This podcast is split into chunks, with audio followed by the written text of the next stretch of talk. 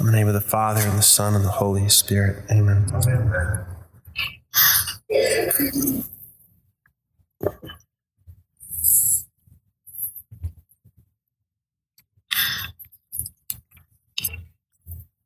St. Paul's letter to the Corinthians is very familiar.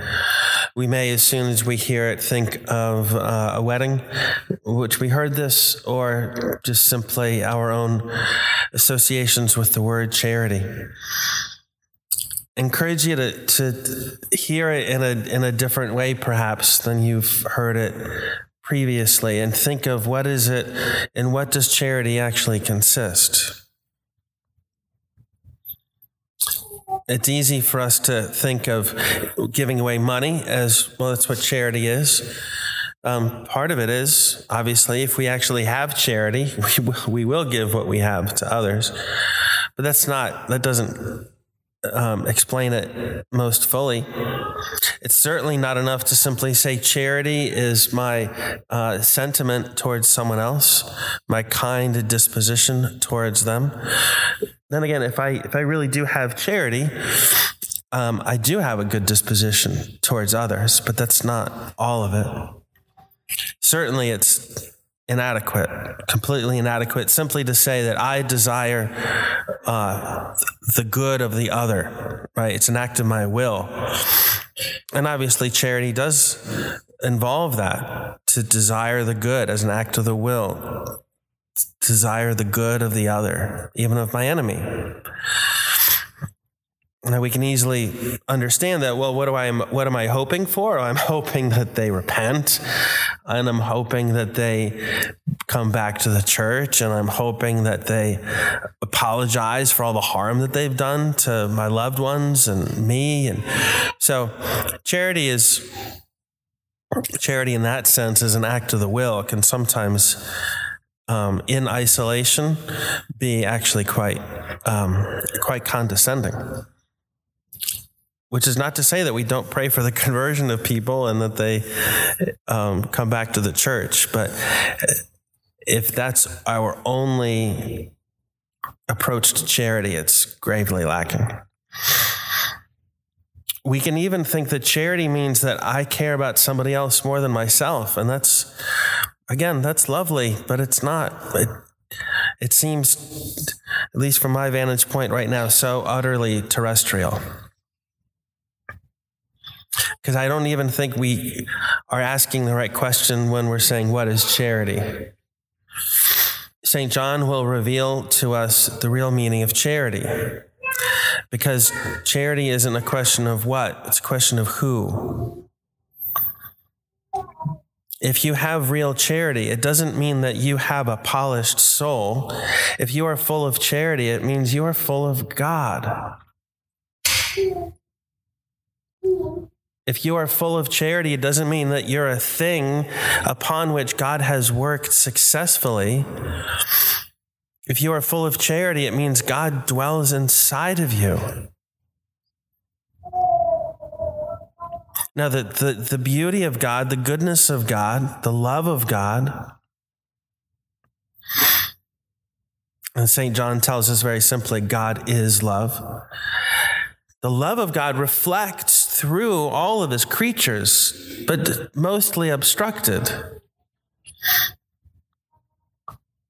The kind of charity that's being described here, the kind of charity that is actually patient and kind and does not envy and isn't even puffed up or even ambitious or seeks her own or is provoked to anger or who even thinks evil, who doesn't rejoice in iniquity but only rejoices with the truth that bears all things, that be- believes all things, hopes all things, endures all things, never falls away. That's perfect charity. That's a soul completely in union with God. That's not simply an activity that you did because you decided to finally be perfect. No, it's what God accomplished when you finally stopped trying to be perfect on your own and you realized in humility that, that we can do nothing of value on our own the only thing that we can do, which is of value, is to open our hearts and our souls to God. And so, all the works of charity, all the deeds that are for the benefit of others are important, but they may have only the most temporary of value unless they are done by someone who is actually filled with charity. You've heard it before, and I'll mention it again from the soul of the apostolate. All of the programs that we can do, and all of the activities, and all the events, and all the initiatives, they're just simply games. They're only gimmicks unless they are done by real apostles, unless they're done by people in whom God dwells by virtue of their schedule of life, by virtue of their morning meditation, by virtue of their mental prayer, then everything that they do has salvific value. And then the programs that they ought to do and the initiatives that are well designed won't only be temporarily beneficial, they will actually change other people's lives.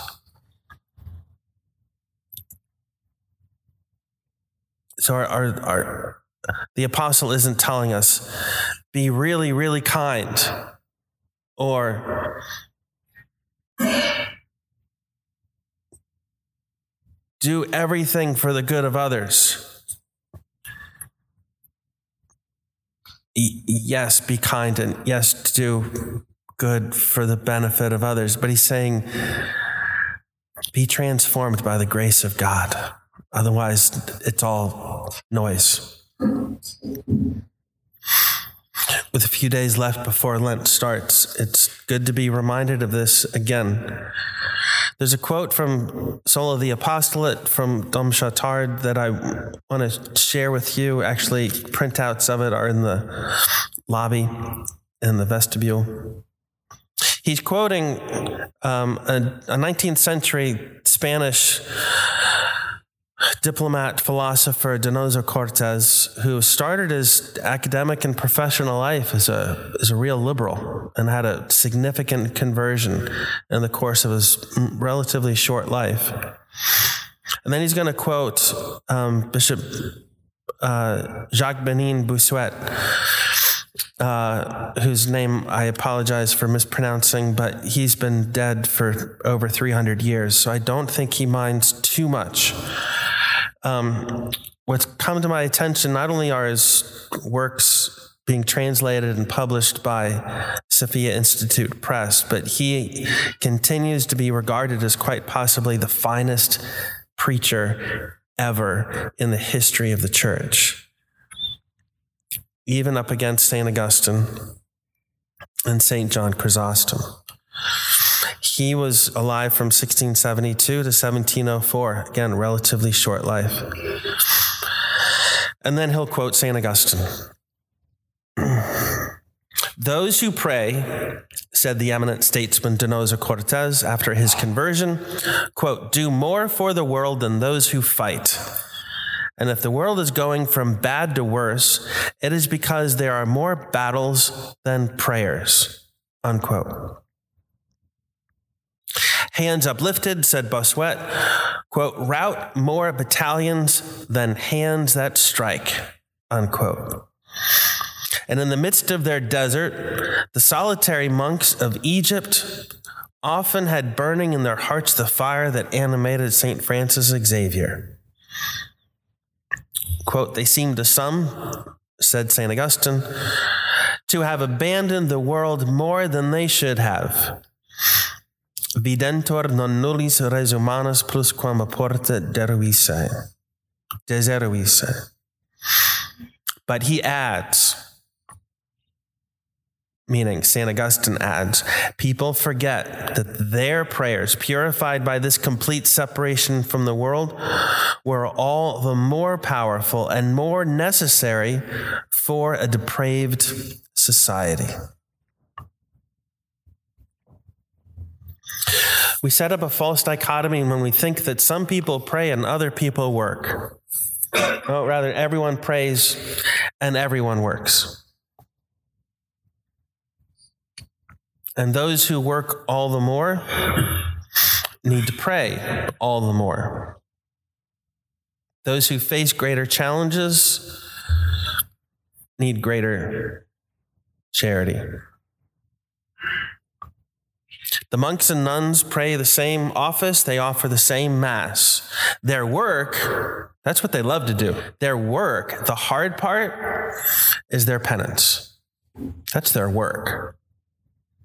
We similarly work and we pray. Hopefully, during Lent, we can learn how to do both better, not just one. But joined, joined at the altar and joined at the foot of the cross, hopefully, the body of Christ is strengthened by the prayers of all, the sacrifices of all. Not that we are accumulating accomplishments to present to God, but rather we're, we're stripping ourselves bare. That He may find us posing no obstruction to the work of His grace. The name of the Father, the Son, and the Holy Spirit.